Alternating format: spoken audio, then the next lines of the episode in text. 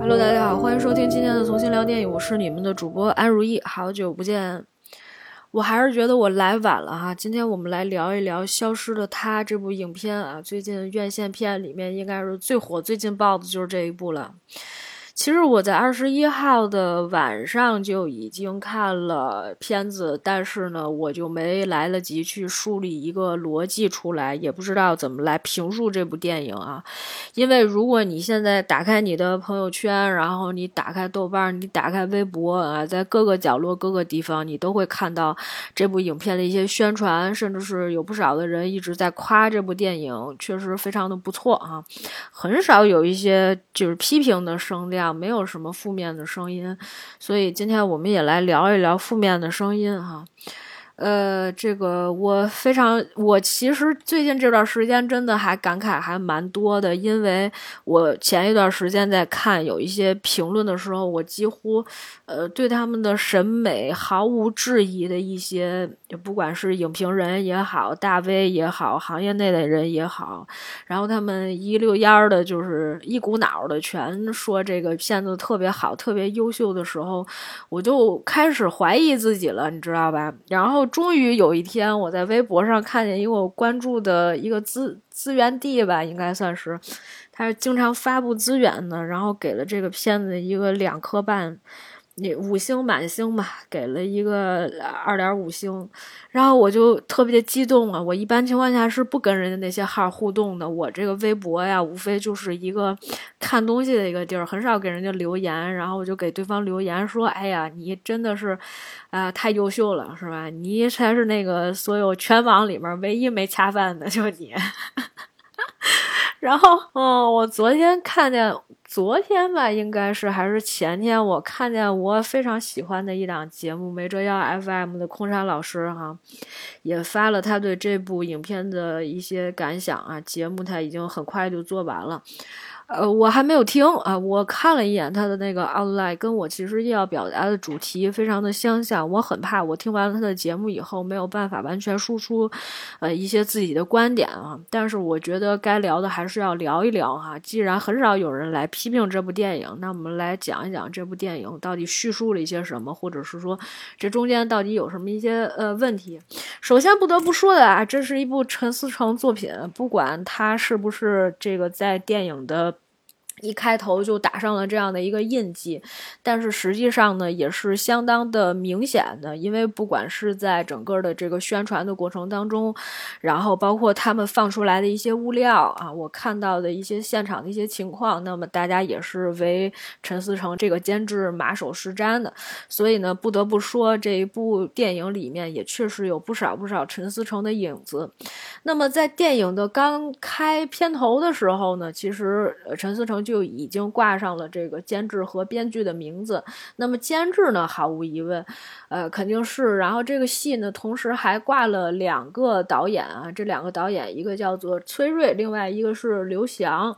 这个叫做刘翔的导演呢，之前是一个摄影师出身，所以呢，他的作品可能还比较偏向于就是摄影风格的一些呃指导吧。啊，之前他也曾经做过一部口碑上还可以的影片啊，叫做《不速来客》。所以虽然说是一部新导演，但是之前已经有自己的作品了。而另外一个导演，也就是挂在第一顺位的这个叫做崔瑞的导演呢，是之前在。南加大啊，学导演研究生的这么一个导演，所以就是其实是一个比较呃混剧组的啊，应该说是这个剧组咖，嗯，呃，应该说是一个剧组咖，再加上一个国外留学回来的导演，然后两个人共同合作的一部影片。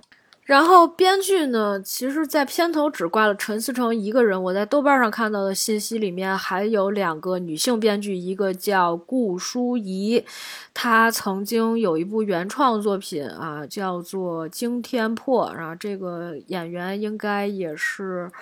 呃，比较大牌的是这个谢霆锋，还有刘青云，但是导演应该是一个比较新的一个导演。我看这个吴品瑞，这是一个，啊，这是一个香港导演啊。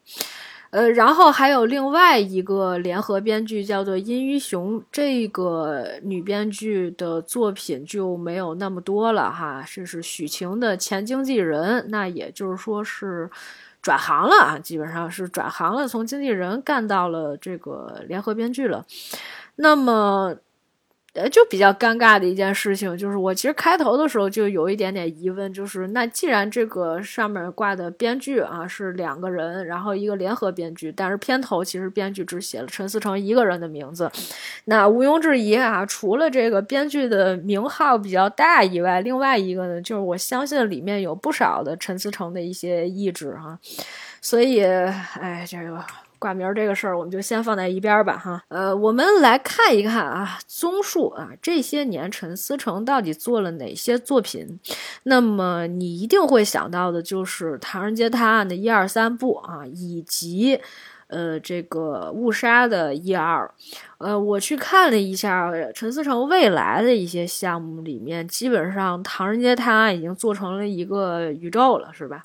除了《唐人街探案》的电影版，应该还会继续的开发下去。四五应该已经都可能公示过了啊，已经报备报备过了。然后呢，另外一方面呢，就是《唐探》之前有一部网剧啊，第一部是邱泽当主演的，那么其实第二部呢，应该也在制作中。同时，《唐人街探案》的番剧也在制作中。也就是说呢，基本上《唐探》宇宙里面可能最后要做成一个像《三体》宇宙一样这么啊牛哄哄的、牛叉哄哄的这么一个作品。所以陈思诚其实做了很多的一些功课哈，包括《误杀》的一和二也是比较成熟的作品。那么《误杀一》呢，实际上它是改编自一个印度电影。叫做《误杀瞒天记》，那么第二部呢，好像是一个原创的啊，但是好像我记得我没有看《误杀二》，因为我朋友看完了以后觉得片子并没有那么好啊，所以就是我也没有去看。但是《误杀一》其实确实还是比较成功的，可能原本也是因为有一个比较好的这么一个剧本的底子吧。呃，悬疑片里面其实印度本身来讲做的还是已经也算是不错的。那么，所以这一次呢，可能大家对于《消失的她》都有不少的这种期待值哈。不管怎么样，呃，从这个导演的配置上来讲，从监制的这个这个作品以往的作品上来讲，呃，我们并不能说陈思诚是一个多么厉害的一个。影导演或者是监制制片人，但我觉得他确实是一个很会用心思的，或者是说很有想法、很有商业头脑的这么一个。职业经理人哈，我愿意把他当做一个职业职业经理人，就好像他操作一个公司一样，他每次操作出来的一个项目呢，哈，都还是比较能够迎合观众的点的。其实有些时候，有一些导演之所以有这样的成绩，无非是因为他们懂营销啊，特别是也懂一些观众的一些心理或者一些心态哈。总之啊。三下五除二下来之后，反正人家钱已经落的啊，都进口袋了，盆满钵满赚的。但是片子怎么样无所谓，是吧？至于说你是不是要继续骂他也无所谓啊。电影人嘛，就是这么没有底线，也不是就他一个人没底线，那没底线的那些什么演员转导演的人很多了哈。所以就现在有很多的演员都想转导演啊，都想去当导演这一行啊，觉得导演是一个香饽饽哈。不仅能够是吧，这个操纵剧本是吧？我可以把这个剧本从头到尾的改，甚至是我不按照编剧写的去拍，是吧？这现场我最大哈，所以都有当导演的梦想。另外一个呢，就是可以指导每一个演员演戏哈，然后呢，呃，别人也不能说你越矩是吧？因为毕竟你是导演，你要知道所有的演员演戏。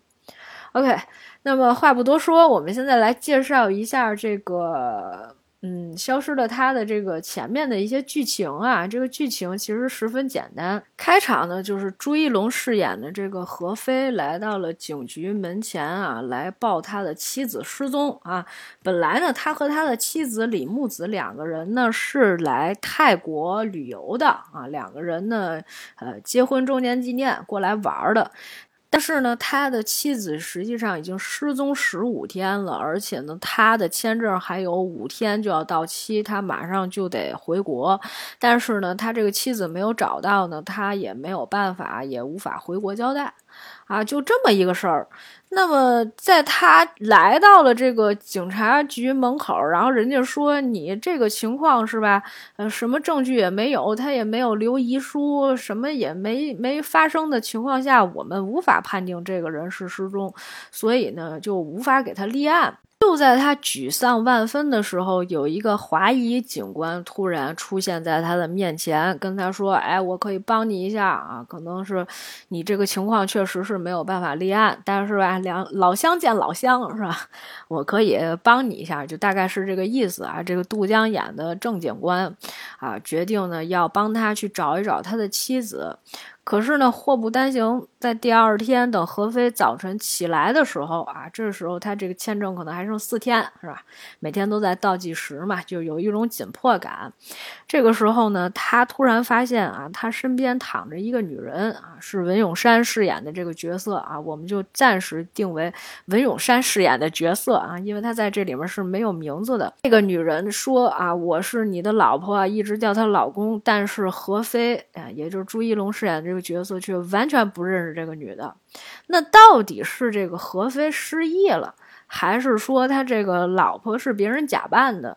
这是当中的最大的，就是前面的最大的一个疑点。而且当何飞一直一路想要证明这个女的并不是真正的他的妻子李木子的时候，却发现他所有的东西感觉都被调包了。比如说啊，他觉得这个他老婆。应该他有很多跟他老婆的一些照片儿，但是那些照片儿其实也全部都变成了就是朱一龙跟 文咏珊的照片儿，是吧？也没有别人，咱也没见过他老婆。开开局他老婆就失踪了嘛，嗯，那咱们也不知道他老婆到底长得是什么样子。那么另外一个呢，就是他说他老婆曾经腿上有一个烫伤的一个伤疤，他跟这个。警官去证明的时候，就说我老婆这腿上有伤疤，结果人家文咏珊腿上也确实有一个伤疤，而且呢，他比如说他跟他老婆去过书店，然后书店里面其实有监控记录，但是监控记录里面真正放大了一看，看的也是文咏珊那个样貌的这么一个女人，所以呢，就基本上可以坐实了啊，文咏珊的这个角色也就是何飞的妻子，警察呢也就不再介入这个案件了。但是呢，从何飞的角度上来说呢，这有一点点的不太正常。一个呢是他的老婆生死未卜，他并没有找到；另一方面，他无法证明在他身边的这个所谓危险的女人不是他的老婆，甚至对他另有所图。而且他甚至不知道对方到底对他有什么所图啊？想图他的什么？想要钱啊？是不是对方绑架了他老婆啊？有一系列的这种的一些疑问。那么与此同时呢？他结识了一个律师啊，是在泰国当地比较有名的这么一个女律师，也就是倪妮饰演的这个陈麦哈，呃，所以呢，他需要陈麦去帮助他解决所有的这些问题，不管是说呃解决他现在的这个所谓的假老婆，以及找到他的这个真老婆李木子。好，这就是故事的前期的一些设定啊，或者是故事刚开场前十分钟啊的一些内容，所以我基本上已经讲的差不多了。如果说你还是想这个不听劝，想去当冤大头啊，想去看电影，那么我这个十分的。感谢你对于中国国产电影的支持啊，尤其是院线电影啊，希望你去花钱看啊，你非得去当冤大头，谁也不会拦着你。那如果你已经不想看片子，或者是说，哎呀，我其实前期已经被剧透的差不多了啊，去看的朋友啊，完全已经都告诉我了。那么接下来呢，我们可能就要进行剧透的部分了。嗯，其实我在刚开始录节目的时候，我就已经想剧透了，但是我没有说的那么明白啊。我的一个朋友跟我讲说，这个电影看上去非常的像《消失的爱人》加《看不见的客人》啊，这两部影片确实前期的设定是比较像《消失的爱人》，但是《消失的爱人》与这部影片不同的地方就在于，人家回来的是真老婆，但是他的真老婆无非是想利用舆论的力量来给这个男人一些惩戒。但是我们回过头来看一下啊，这个消失的她里面到底讲的是一个什么内容哈？就有人为什么为什么我特别烦别人讲这个什么呃局中局中局啊，还有这个反转反转再反转呀？这没有什么可反转的，这两句话就说明白了。首先第一点。这个男的呢是一个凤凰男，而且他是一个赌徒，家里的老婆很有钱，然后呢一直在帮他还债。他本来已经戒赌了，但是呢后来又发现其实他还是欠了人家很多钱，于是乎呢杀妻夺财产的意图就特别的明显，是吧？那么他老婆生死未卜这件事情，最后这个所谓的这个陈迈啊，就是帮助他的这个律师。实际上呢，本来是李木子的闺蜜，因为李木子曾经说过自己有一个当话剧导演的这个闺蜜关系非常的好，但是呢，这个叫做，呃，默默还是叫什么的这个闺蜜呢，在第一开始的时候就把何飞，也就是朱一龙这个角色给拉黑了。这几场戏非常的明显，那简单说来，那就是肯定没有别人，那这个闺蜜不是文咏珊饰演的那个假老婆，就是这个陈麦饰演的律师，这两人必选其一。虽然有些人猜错了啊，因为我们刚开始的时候都以为他这个假老婆既然知道这么多李木子的信息，那很有可能就是她的闺蜜，但是没想到亲自上阵的并不是闺蜜，闺蜜是背后的导演闺。蜜只演了一个配角，也就是她身边的这个一直在套她话，想知道李木子的真实下落在哪儿的这个陈麦。但是这中间太多信息点了，你一听就知道。这个我朋友说前十分钟基本上就看的差不多了，确实是。而且呢，这个何飞嘛，明显就是肯定有不对的地方。第一呢，他言辞闪烁，他有一些信息点是没有告诉他的律师，他的律师不停的跟他讲，你一定要跟我说实话。然后在这种情况下啊，他又讲了一些，他又讲了一些，讲的这些信息量其实没有任何一个点是让你觉得哦，好意外啊，是吧？因为呢，经常看悬疑片或者经常听我们节目的人，大家也非常明白第一点就是，但凡有人报案失踪案啊，老公报失踪案，第一嫌疑人肯定是老公，那不能是别人。因为这个戏，你到头来它是一个悬疑题材，悬疑题材不外乎就是说最后有反转。反转的意思就是说我前面已经有一些条件告诉你了，那你通过这些已知条件可以推理出来一个结论。那么。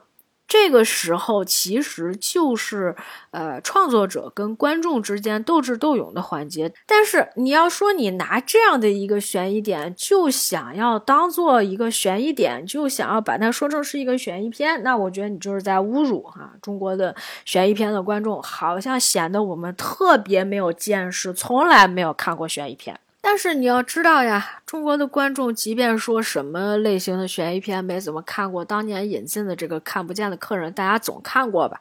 所以呢，也有很多人觉得不是像《看不见的客人》，因为那里面也是有一个老太太啊，为了找寻自己的这个儿子被杀的一些证据或者是口供，然后还有一些呃这个物证吧，人证物证这一类的东西，所以呢，最后呢就搞了这么一个。圈套，但是那两个人确实是隐藏的比较深，因为你的前期设定里面，这个律师在刚开始的时候就你就不知道他是怎么找来的，反正就是一个律师，而且是这个男主自己找过来的这么一个律师。所以呢，你就会觉得哦，那应该不会有什么太大的一些问题，你也不会这个他的点都在这个律师身上。为什么？因为这个律师他所扮演的一个角色不过是讲述者的一个听众，有的时候你会把这个听众的角色和我们现在观众的这个角色是放在一起的，他好像是我们当中的其中一个人。只是在这个男主讲故事的时候，我突然打断你一下，跟你说不对，你这个故事里面逻辑有 bug，我给你挑一下。这个事儿不是这样的，甚至是通过你给的一些蛛丝马迹的线索，我像一个大侦探一样告诉你说，不对，你这个地方我推测出来，那么它的剧情走向应该是这样这样这样这样，它是一二三四，所以这个时候你一定会觉得，就是说这样的一个律师一样的人物，他仿佛是站在了一个上帝视角，你就会忽略他。但是后来你才发现，哦，原来这才是真正做局的人，那你这才有一个悬疑点上面的这么一个反转，其实是人物关系上的一个比较极致的一个反转。但是你在这个戏里面，你在开场的时候你就知道他的悬疑点在哪儿，无非就是这个男的。是不是把他的老婆已经害死了，还是说把他老婆藏在了某一个地方？他的老婆现在是活着还是死了？这一个点，剩下的全部都是做局的事儿了。甭管是谁给谁做局，但是这里面最重要的一点是什么呢？其实是首先这个案件或者是说这个人物关系并不复杂，不复杂的原因就是因为你看咱们现在差不多可能。十几二十分钟，甚至是三分钟、五分钟就能把它的剧情描述清楚。那么，所谓的这个反转里面剩下的那些所有的细节，全部都不重要。我看见网络上现在有一些人在分析说，呃，哪一些有什么梵高的画啊？然后这些梵高的画有什么暗示啊？啊，然后外面东南亚那些虫子啊，其实那些都是装饰品。甚至是说美术道具应该想的一些问题，是为了服务剧情，而本身并不暗示剧情，也不推动剧情的发展。所以这些东西都是非常片面的一些东西，其实并没有什么实际的意义。好，那么我们说完这些以后，回到我们第一个想要聊的话题，也就是所谓它的主题性到底是什么？前面我们已经可能说过了啊，我刚才录了好几遍，我不记得我有没有讲过，但是再跟大家重复一遍。在陈思诚接受他们这个所谓的采访也好，或者是剧组的花絮里面也好，曾经说过，他做的是一部现实主义题材的影片。OK，这一点我们也是完全可以承认的，因为在这部影片里面，我们了解到啊，甚至是有一些人联想到有一些真实的案例，比如说泰国杀妻骗保案以及六九孕妇泰国坠崖案这两个案件呢，其实都有非常相似的地方，也就是说。男人杀了他的妻子，无非是为了想要啊夺得他的财产，是吧？尤其是那个孕妇泰国坠崖案，这个案子我之前好像也听人讲过哈。大致上来说，这个故事里面，男人不仅出轨。啊，有了一个小三，而且呢，想把自己的老婆制造成一个意外坠崖，最后拿到所有的这个钱，跟小三双宿双飞。但是呢，哎。没有想到，这个老天还是有眼啊！苍天有眼，这个孕妇呢，并没有摔死，只是摔伤，而且孩子还奇迹般的活了下来。所以呢，你看，这跟现实当中是能够完美的对照的。但是呢。呃，我非常不爽的一点哈，这我觉得应该也是很多的女性观众不爽的一点是什么呢？是因为你看上去她像是一个 girls have girls，因为她的那个闺蜜，呃，这个陈麦嘛，一直在找她的这个。就是找他的这个下落，到底他是在哪，人是活着还是死了？那么最后呢，也是找到一些证据，甚至是找到了这个李木子的尸体，然后呢，把这个何飞绳之以法了。但是结尾是什么？结尾是陈麦拿了，呃，这个李木子他当时孩子那个 B 超扫描的那个照片给了何飞，何飞就突然有一瞬间，简直就是。觉得自己幡然悔悟，想说：“哎呦，我怎么能把自己老婆跟孩子全都害死了呢？”但是，其实，在现实生活当中，你看看真实的案例是什么样？真实的案例就是自己老婆怀着孩子，但我但凡有小三，我但凡是因为钱，这女的我都能推下去。因为本身其实孩子这个东西哈，男的，我说实话，有时候为什么就是咱们从生物学的角度上来讲哈，因为他没有十月怀胎的过程，他一直都是在播撒种子，他在哪播撒都一样。那蒲公英播撒完了种子之后，他还会想着说。照顾其他小的蒲公英吗？不会的。如果有一天这大蒲公英跟这小蒲公英两个蒲公英要，我是跟说那绕口令似的，这大蒲公英跟这小蒲公英要抢蒲公英的肥料的时候，那大的肯定不会让小的呀。你想什么呢？对吧？虽然是有血血缘关系，但是有些时候，如果你不是长期生活在一起，道德感比较低，而而且这个孩子又没有出生，你们之间没有什么互动。他当父亲的完全没有真实感，对吧？那就是一个胚胎，对不对？他就是一个受精卵。他来说，那没有什么现实意义。现实意义是他欠了人家一屁股债，人家可能第二天举着把刀，然后就把他砍了，那他明天就活不了了，还管今天这个受精卵、这个胚胎到底活了还是死了？未来还可以跟其他女人生，这是大部分。这种男人的心态，咱也不是说所有的男的都这种心态。一个能杀妻的男的，能够想着跟这个女人还能有一个什么爱的结晶吗？那是不可能有的。那所以彩蛋在讲什么？我们回过头来，我们来看一下。其实这个片子本来我可以打一个三颗星，虽然他做的中规中矩，甚至说有一大堆毛病，那我都不挑他了。彩蛋是什么？请问？彩蛋是朱一龙饰演的何非，跟那个李木子他那个夫人两个人在什么阳光的照耀下，两个人跟拍结婚照一样走向海滩。你要记住，他这个结尾是在什么时候结的哈？是在李木子已经去世了，而且在字幕里面讲了何非已经判了死刑了，也就是说，我默认这两个人都已经挂了的情况下。然后这两个人手拉着手，像拍婚纱照一样，然后走向了这个海滩，一副幸福和谐的样子。后面是文咏珊饰演的那个角色，跟杜江饰演的那个角色，两个角色一起啊，在给他们拍照。我想问导演，你到底想要表达什么呀？你是想表达，就是说这男的现在悔悟了，觉得当初要是跟他老婆能在一起多好呀，再也回不去从前了。你到底在讲什么？我看见啊，有网上的一些网民朋友啊，在看完了这个电影里面就说了这么一句话啊，要不然就是我朋友说的，说其实朱一龙这个角色呢，原本就应该是陈思诚可能想自己演。后来呢，我也从侧面证实了这件事情，确实是陈思诚非常想演这个角色，所以他带入了非常多的情感。也就是说，他带入的其实完全就是一个男主的心理状态。男主在这个戏里面。是这个戏的第一视角，也就是说是一号人物衍生出来的。其实像什么李木子也好呀，文咏珊饰演的这个演员假老婆也好呀，还是倪妮饰演的这个陈麦也好啊，其实都是附属的二号、三号、四号角色。所以其实不难看出，这个戏是以一个罪犯的心理状态来描述这个罪犯他所有的这个经历以及后期的反转。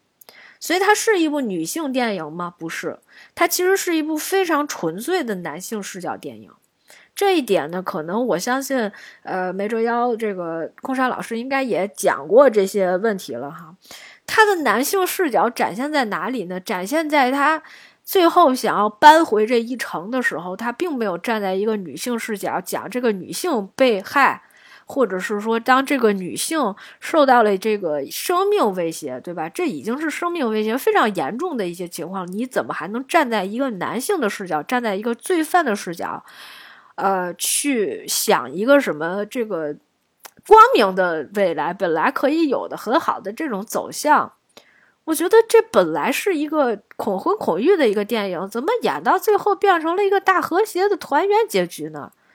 他怎么不抱个三胎呢？不是更好一点吗？我建议导演改成一个有三胎的结局。然后我们再来说一下为什么这么男性化哈。呃，我发现在这个戏里面的三个女性角色，其实都是典型的男性心目中他们身边所出现的三种女性形象，是一种固化了的女性形象。第一种是像李木子那样的，就是单纯。傻白甜，对吧？有钱的富二代的千金，为什么大家觉得这戏假？就是因为有些人说，你说这个富二代怎么就这么单纯呢？那不签婚前协议吗？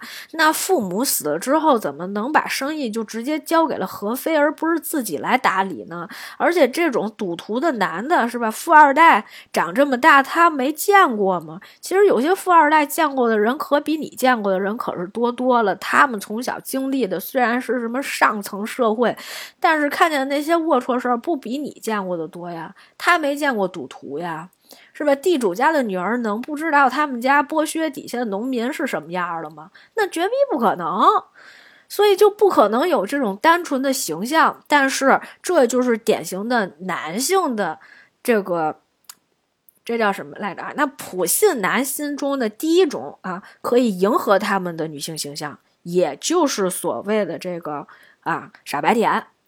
第二种呢，就是我们说倪妮的这个角色是比较反叛的，有一些男性气质在身上的，就她并不是一个典型的女性形象，而她比较像一个生理女性，而心里有一些男性的这么一个倾向。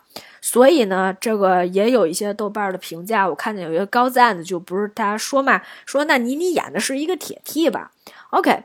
我们来换一下，如果说倪妮的这个角色由一个男性来扮演，成不成立？其实是完全成立的，只是这个男性形象再回来复仇的时候，对吧？他可能喜欢这个女的啊，或者怎么样啊，什么这些的时候，你会发现啊，就大家觉得，哟，这富二代这个。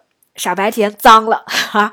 他跟这男的有一腿啊！这男的以前可能是他初恋，是吧？甚至是说啊，这个感情好像就不是很单纯，就没有那么真挚，就不如闺蜜来的很纯粹，是吧？又是同性，即便就是说他在这里面实际上有一些卖腐的行为，对吧？比如说大家都说，你看那个呃什么那个倪妮，她这个演的这个陈麦，哎，在看她闺蜜的时候啊，然后在那个什么。把这画画的时候，什么所流露出来的那种情感都非常的真挚啊，那都不是友情，那就是爱情啊，亲爱的，那就是爱情啊，就是这种情况是吧？一下子让你觉得哦，那这个我磕上了是吧？磕生磕死磕 CP 啊，不光磕那个倪妮跟这个李木子啊，不仅磕陈麦跟李木子啊，现场还要磕那个倪妮和文咏珊啊。这个我们到后面再说。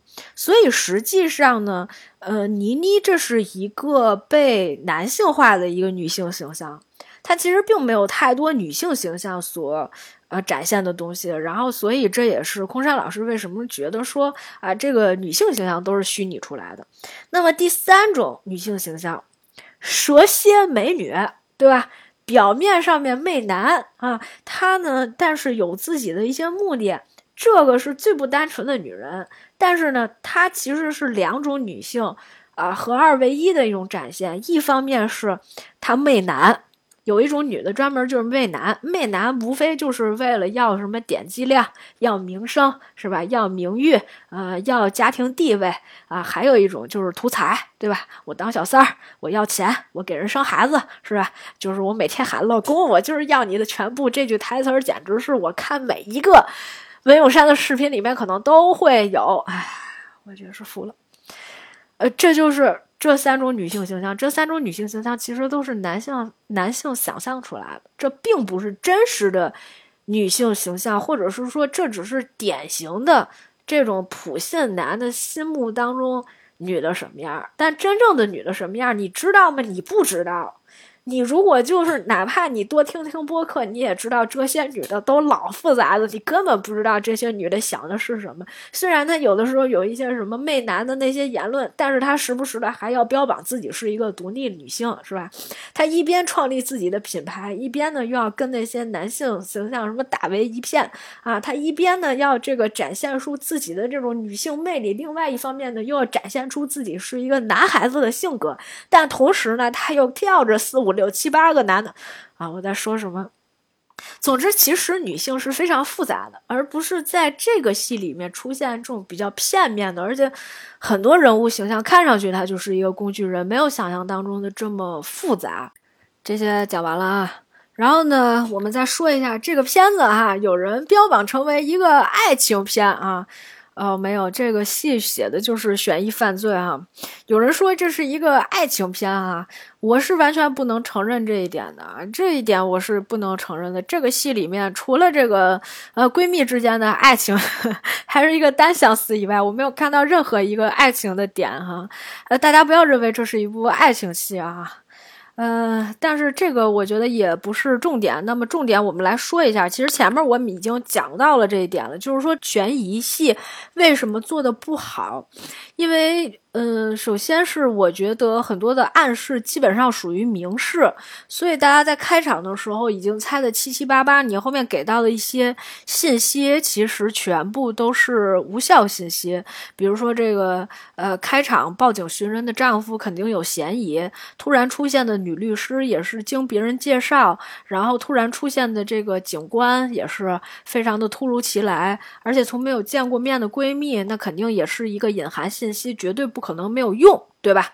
那其实，在这种情况下，很简单，呃，有两种做法。第一种做法呢，就是增加它这个戏的复杂程度。我相信导演不愿意做这件事情，哈，不是导演，我相信监制不愿意做这件事情。最简单的一个问题，是因为他想快速的上一个戏。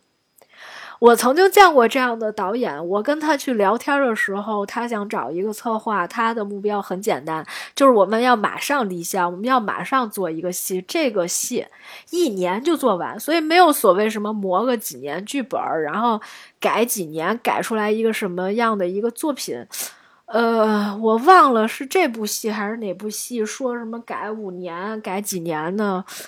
我就觉得没有必要哈，如果要是改五年改成这样，还不如一年就上了。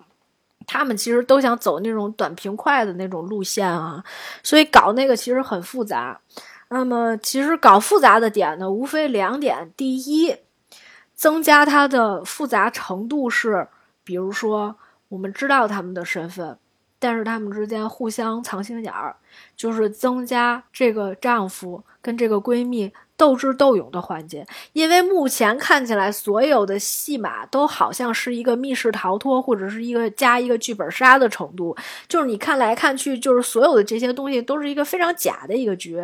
你今天只要从这个密室里面出来，哪怕你不从这个密室里面出来，你的结果是完全一样的，就是你完了之后，你会去跟你的朋友大吃大喝一顿，或者你晚上会睡一个很好的觉。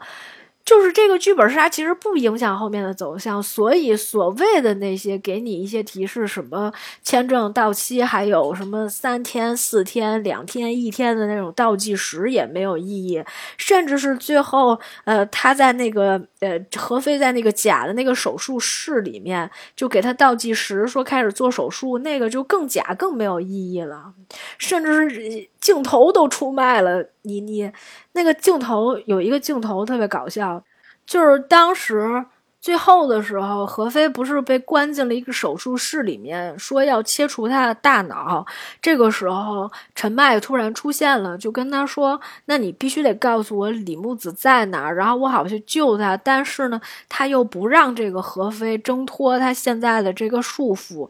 同时呢，倒计时还在那儿演，演的时候，倪妮当时有一句台词，说的就是。等这个倒计时结束，他们就会拿这些可怕的手术刀，大概意思啊。然后呢，就是会给你做开颅手术。然后本来这个镜头是打给倪妮的，但是当倪妮说到这个手术刀的时候，这镜头晃一下，又给了一眼这个手术刀。这不就是威胁他吗？这意图还不明显吗？然后再。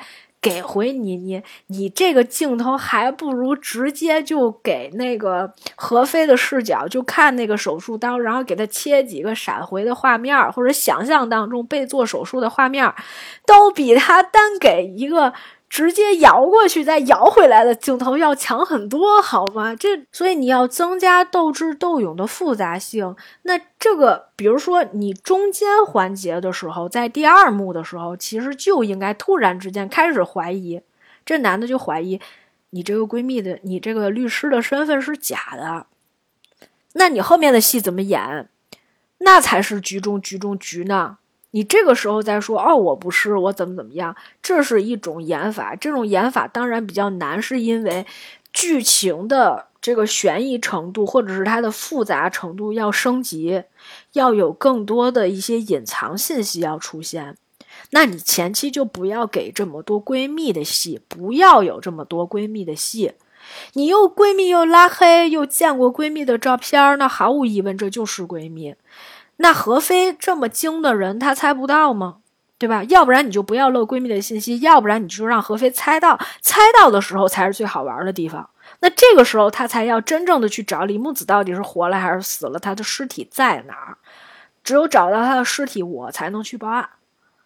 那这才是好玩的地方，那也是让观众猜不到的地方，那观众才能跟着这条线继续往下走。那现在呢，毫无疑问就是到最后了，这就是一个很快节奏的，像一个短剧一样的一个东西，都没有什么悬疑点了。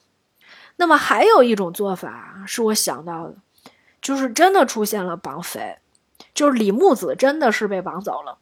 或者这个局确实是由李木子做的啊，他走一个行骗天下的路线。我也有朋友说，我跟你讲，陈思诚肯定看了行骗天下，这个路子跟行骗天下特别像。毫无疑问啊，肯定是看了《行骗天下》，因为《唐人街探案》里面都请了长泽雅美了，对吧？他能没看过长泽雅美的片子吗？长泽雅美在那个《唐探案》里面也是一副行骗天下的样子嘛？他怎么能没看过《行骗天下》呢？那他要没看过，我请他看一下《行骗天下》。虽然《行骗天下》也很套路，但是他会告诉你说，开场的时候我就告诉你说，我就是做局。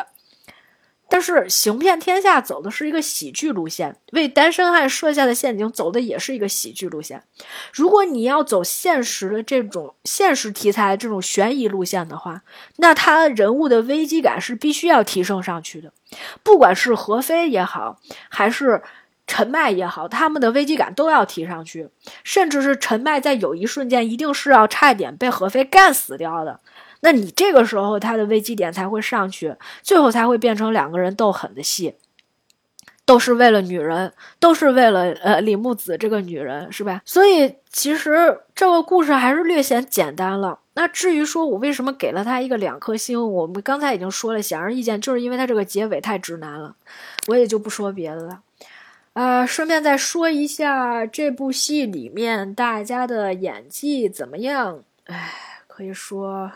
各演各的吧，我真的没有办法夸演技哈。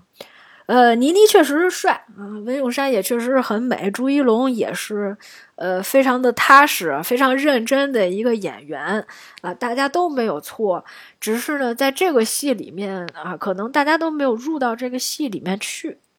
因为朱一龙吧，他就是一个憨厚的样子，确实就是想找一个憨厚一点的这个人，但是他呢却一点都不像一个赌徒啊。就是虽然其实他们都很接地气，然后人又很帅，其实又一方面能够演出来那种高级感，但同时呢，他又是非常生活化的这么一个演员，可塑性还是比较强的。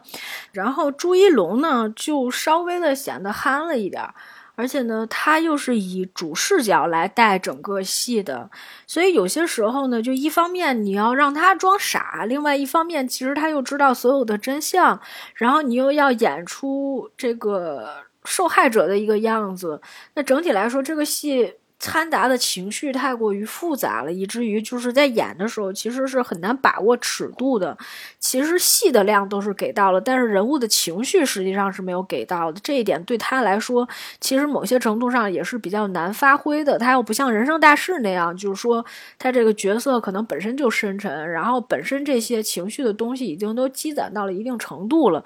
因为这个戏其实说实话不是走一个情绪向，还是走一个剧情向的嘛。走剧情像的，其实很多时候就并不太看演员的演技，但是他这个角色呢又如此的复杂，所以其实整体上来说拿捏起来比较困难哈。但是我觉得这是剧本呈现上面的一些问题。然后倪妮这个角色基本上是可以说，呃，就本色出演就可以了，不太用去演，所以她这个相对来讲比较放松，这也是为什么大家觉得哦，这个角色还不错，然后也很贴合现实，然后是那种很飒的那种，呃，女性形象，然后也很闺蜜，然后情感也很深沉，呃，但是她后面顶上去那一下，说实话，我就觉得很假。呃，不管是这个倪妮这这一个角色里面的这个陈麦那个那条线里面的东西哈，呃，就是因为大家已经看到了，而且就是不要把那种闺蜜情包装的好像一个百合像啊，这个呃非常的令人不齿。这个我也没有办法共情，然后还有一方面呢，就是嗯，何飞那条线里面，就最后说这个孩子嘛，啊，我们刚才已经讲过了，这个。情绪点也上不去，所以他最后想要去深化主题，想要去升华的时候，就完全没有升上去。没有升上去呢，是因为这个意识啊和想要表达的这些主题啊什么的就不够单纯，你知道吧？就是他还是想做一个呃有自己意识，但是同时又想讨好观众的事情，这个就太不单纯了哈，还是利益驱动比较多。啊，我们再说演员吧。啊，回来说演员，呃，文咏珊是我觉得在所有的这三个人里面演的最浮夸的一个角色。虽然可能跟他本身话剧演员这个定位是吧？就这个戏里面，他的设定，他就是一个话剧演员。但如果话剧演员演成这个样子呢，我们也觉得就是他不能成为一个合格的话剧演员，甚至是他不能成为一个合格的普通演员的这样的一个程度哈，用力过猛了。但是如果你去翻看过去十几年啊，甚至将近二十年的文咏珊的整个的演艺事业的这个发展的道路，虽然我没有看《风声》那部戏哈。呃，就是剧版《风声》，呃，但是呢，他之前演的一些电影呢，我觉得他都是一个存在感比较低，而且其实没有什么演技啊，呃，在香港的水平呢，跟邓丽欣也差不多，但是他又没能演上女主角的这么一个程度。呃，这个说的这个话可能有点狠了啊，因为我十几年前看过他演的《临终九世》的时候就讲过，我说他就属于那种长得还是挺漂亮、挺精致，但是呢，就是戏很一般啊，不太会演戏的一个女演员。那么当年呢，我就被骂了，那是我最早的时候被骂的一个时间段哈。我那个时候还在想，文咏珊竟然还有粉，那现在过去这么多年了，文咏珊的粉肯定是更多了哈。但是我觉得这一次是因为没有找到一个适合他的一个戏路，呃，我给朋友推荐了一部他之前演《赤道》的时候嘛，他可能就是演女杀手那样的角色，你演多了，所以就导致就是他能演出那种女杀手的那种工具人的特点，但是你真的让他去自我发挥的时候呢，导演不要给太多，就是让他自己去演，因为你有时候你。他这种演员，就是你给的他越多，他越不会演，他越不自然。因为那个我看了很多的一些采访啊，然后包括他们拍摄现场的一些花絮，都讲到就是他拿那个酒瓶子砸自己那个点嘛。然后当时他们就说，呃，其实文咏珊想演出来一种就是更加狠的一个状态，就是他想说砸完这个玻璃瓶子，他不要有那个下意识闭眼的那个动作。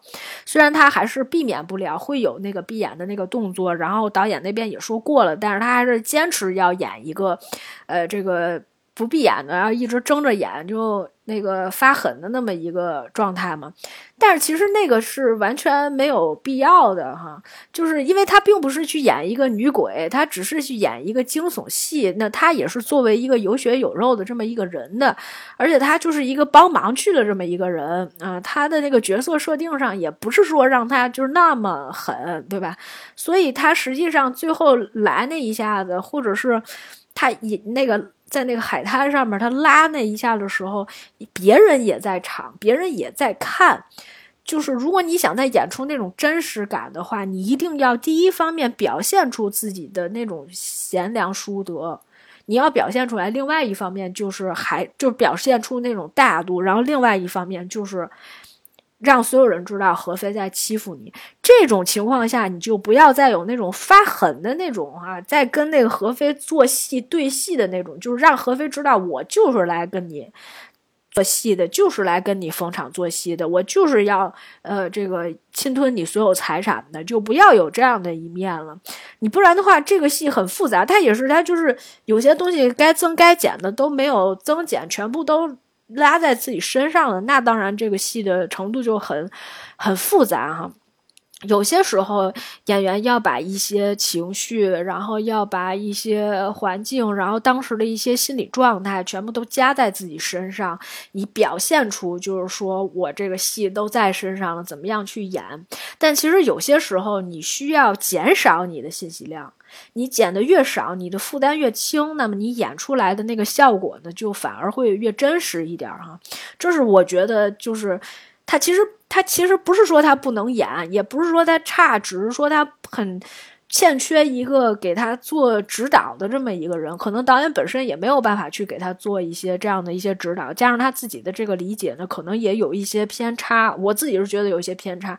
虽然在营销的时候，这可能是一个卖点，甚至是很多人觉得啊，你看他演一个蛇蝎美人，大家都很喜欢蛇蝎美人这些形象哈。但是，呃，我还是请大家再回过头来，就是你重新再翻一遍的时候，你就会发现，其实。大家的你原始的动机是什么？其实是非常明显的一点哈。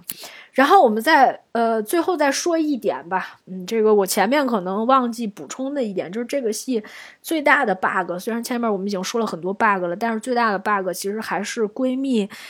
呃，陈麦这个人的动机是有问题的，因为其实她知道她这个闺蜜生死未卜，她也不知道她闺蜜在哪儿。实际上，她完全可以去找了，她并不需要大费周章在她闺蜜失踪了十几天的这个时间里面。你想想，她要。找演员过来，他要搭一个景儿，然后他要写一个剧本，可能大家还要彩排，这个时间其实是非常赶的，非常紧锣密鼓的，而且他还是需要很多钱的，这个事情非常的不可思议啊！就尤其搭景的这个花了很多钱，虽然不是说这闺蜜有没有钱的问题，而是说我们不需要大费周章去干一个剧本杀的这个事儿，同样能解决问题。还是对比看不见的客人，大家在经常说嘛，看不见的客人最好的悬疑片里面，也不能说最好吧，就是大家觉得算是一个比较反套路的一个戏，或者是大家觉得精彩的一个戏里面，人家那个半个女律师就是化个妆就过去了。然后在这过程当中跟对方斗智斗勇，都是一些临时起意的，甚至是其实他可能有一些想法，他们大概对了一下话术就去了，因为这个时间很紧迫，你不可能说你闺蜜失踪十几天了，你十五天之后你才开始行动，前面是没错，你也找了，你也跟警察说我想报警，人家说了只有直系亲属才能报警，啊，这种情况下是吧？那你不能说你十五天我写一剧本儿，我就觉得这很这很搞笑。我之前呃，我给大家举一个例子啊，这可能是行业人里面的一种职业病。呃，我之前曾经有一次跟我一个编剧的朋友开玩笑，我们当时说一什么事儿呢？我说我吧，就是经常会被我的一些女性朋友，单身的那种独居女性朋友，当他们第一次。啊，刚搬了一个新家，然后不习惯自己住的时候，他们会让我去陪他们住几天。我说我总有一种镇宅的效果，好像我阳气特别重哈，确实是那两年阳气是挺重的。我就说，那其实我可以开发一个陪睡业务，但是这就是纯睡啊，呃，不带有任何色情的以及其他的一些服务。那我陪睡的理由就是一些单身的女性是吧？她在刚搬进一个新家时，她比较害怕，然后她又没有朋友陪她，然后我就可以提供这个陪睡的服务。我可以把我的八字告诉他们，我可以给他们看是吧？就是咱这个阳气确实是重，我们也曾经有过一些客户，然后也给我一些好评，是不是？我们按照这个来挣钱。我就跟我那个编剧的朋友说：“你帮我介绍一些客源，我给你几个返点，对吧？或者咱们哪怕什么三七分、四六分、五五分都无所谓，咱们多收一点钱嘛，对不对？有没有道理？”他说：“嗯，这个要是写一个剧本，我说你打住。我说你写一个剧本，你可能就要最起码，咱也不说。”这个呃三五个月，你就说十天半个月或者一个月的时间，然后你还要去卖这个剧本，你还要等着他拍，你还要找到投资方，那你这一年两年不都耽搁下去了？我说你现在给我介绍一个生意，我立马就给你返现，这不就是一晚上两晚上的事儿？你怎么当老鸨都不会当呢？是吧？哎，我们当时就在聊这个，所以就其实反推回来，这个闺蜜的动机它是不合理的。当然还有很多不合理的地方啊！欢迎大家给我们发一些这个留言评论，然后跟我们来都讨论一下哈。主要是因为他这个故事其实反推的时候是不成立的，就你搞这么多乱七八糟的，你不在这个内容上面动脑子，你在这个形式化去动脑子啊，就是这个算是愚昧观众啊，这个就是欺负观众哈，嫌我们不懂。然后我推荐一部戏吧，我推荐一部戏。我今天也不推荐《看不见的客人》，然后也不推荐《消失的爱人》了，是吧？呃，我们就拿典型的、最简单的一个例子来做比，我们就来说一说这个。我们给大家推一推，我也不介绍了。这部片子就是西班牙的一个电影，叫做《黑暗面》，可能有很多人看过这部电影。这个戏里面只有三个人。你想想，这三个人，他其实就是在人物关系的转化上面，在你后来第一开始觉得，哦，这只是一个机关啊，我也不说那么多，说这么多就剧透了。反正就是，其实是在整个的这个过程当中，你发现了每一个人心里面的那种阴暗面是什么。这才是就是感情当中可能最恐怖的一件事情，然后这才能算是一个就是爱情题材，而且算是一个恐怖题材，而且算是一个悬疑题材，而且反转的都做的也是比较惊人的一件事情，因为他前期其实也没什么，也是一个男的失踪了老婆，是吧？呃，这个，然后老婆一直没有回来，他觉得他老婆抛弃了他，于是后来他又新搞了一个对象，是吧？但是这个小三呢，后来就总觉得住在这个家里面哪哪都不对劲，嗯，经常有一些奇怪的声音发出来呀，然后他就感觉是不是他这个男朋友把他老婆杀了呀？然后这个是不是有一些什么尸体？是不是藏在哪儿？也有警察过来调查呀，什么之类的。就它是一个这样的一个表面的一个事件，但是实际上它后面隐藏的一些其他的这些信息量啊，是你后面才知道的。但是知道了之后呢，会有一个怎么说呢？就是 让你觉得，哎，人性就是这么的不堪一击啊！千万不要试探，千万不要去测什么的。千万不要去想要说测试一个人的这个内心，啊，这个非常恐怖啊，人性的黑暗深不见底啊，是这样的一个戏啊，他应该走的是那样的一个路线啊，那个感觉哈，不是现在这个都都还都把人都害死了，还能走向一个什么光明的未来？这不扯呢吗？这不是？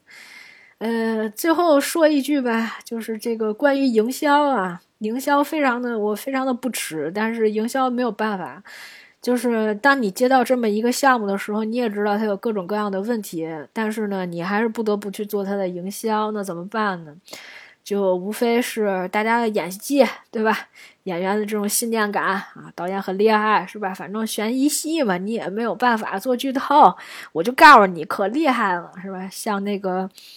王宝强之前在去看那个首映的时候，还说了一句：“说那个我没看懂，是吧？”我觉得那个陈陈思诚很厉害，说我还得再继续再多看几遍。我当时就想，大哥，你是真没看懂？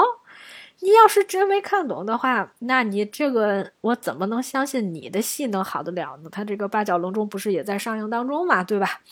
然后也有人说说啊，这个王宝强连这都看不懂，怪不得被马东骗呢，什么之类的哈，这都开玩笑，反正各种梗吧。但是也不至于说全网都在夸这个片子拍的好啊。反正也有也有，我豆瓣上也有那个私信跟我说那个接不接受有偿评论什么这件事儿，我就没搭理那茬儿。然后我还问我朋友，我说是不是我要是接了这个项目啊？我说，我觉得做人还是应该有底线。他说那个多少钱呀？我说我没问。我说我觉得不会太多的啊，这十块钱、二十块钱、二三十、三五十也就这样吧。我说这样二百是不是你觉得就应该接了？他说对呀，不要跟钱过不去。哎呦，怎么大家做人底线现在都这么低了，是吧？二百就行了。嗯，二百可以考虑一下，但是就是反正嗯，现在就是这么一个局面。嗯。好吧，那个我也就不多说了。那个之前还说想说一下关于国产片的市场情况什么样子啊？嗯，我觉得也没有必要说了。为什么呢？因为嗯，你看看这部戏你就知道了。虽然营销做的铺天盖地，但是最后其实效果并不是很好。呃，也不是说不好吧，就是品质上面没有那么好哈。我之前看了一下那个张新成跟孙茜演的那个这么些年。哎呦喂，这个评分他竟然之前上了七，你想想，一个青春爱情校园题材是吧？顶多也就是有个跨度十年，能好到哪里去啊？青春光线什么的，一看这个投资，他们出的烂片还不够多吗？他们就是懂营销策略，他们就是把那个什么吻戏、什么传戏，然后一块儿往上面扔呗。大家哟，这性张力强，张新成演的好，孙千也很美丽、很漂亮，大家一去电影院，妈的又受骗了。你何苦呢？对吧？你当观众这么多年了，你不吃点教训吗？不吃一堑长一智吗？哎呀，奉劝大家不要去当冤大头，好吧？感谢大家收听今天的节目啊！你可以在喜马拉雅、小宇宙、网易云音乐、QQ 音乐以及泛用型播客 Podcast 收听我们的节目。同时，欢迎你关注我们的微信公众号“重新聊电影”。那么，今天的节目就先到这里了，感谢大家收听，我们下次再见。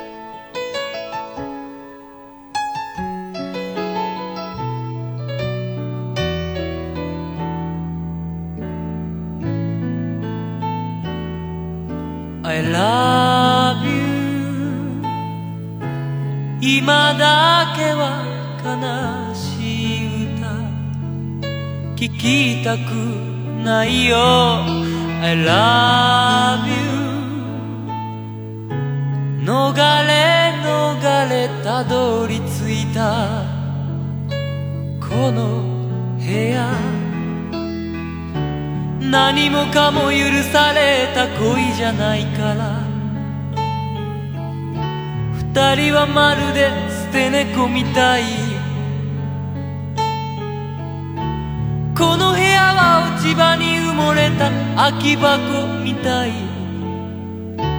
だからお前は子猫のような鳴き声で。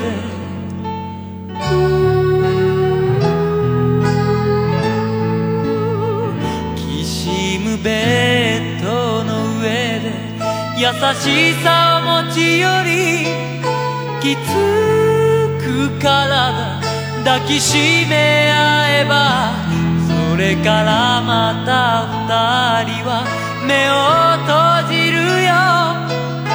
悲しい歌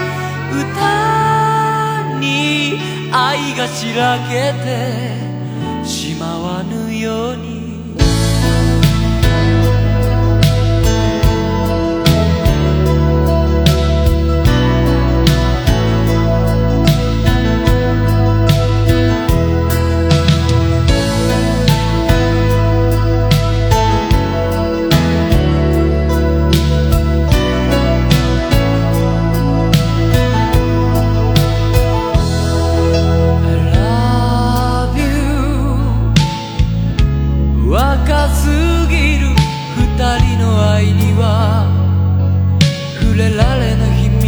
密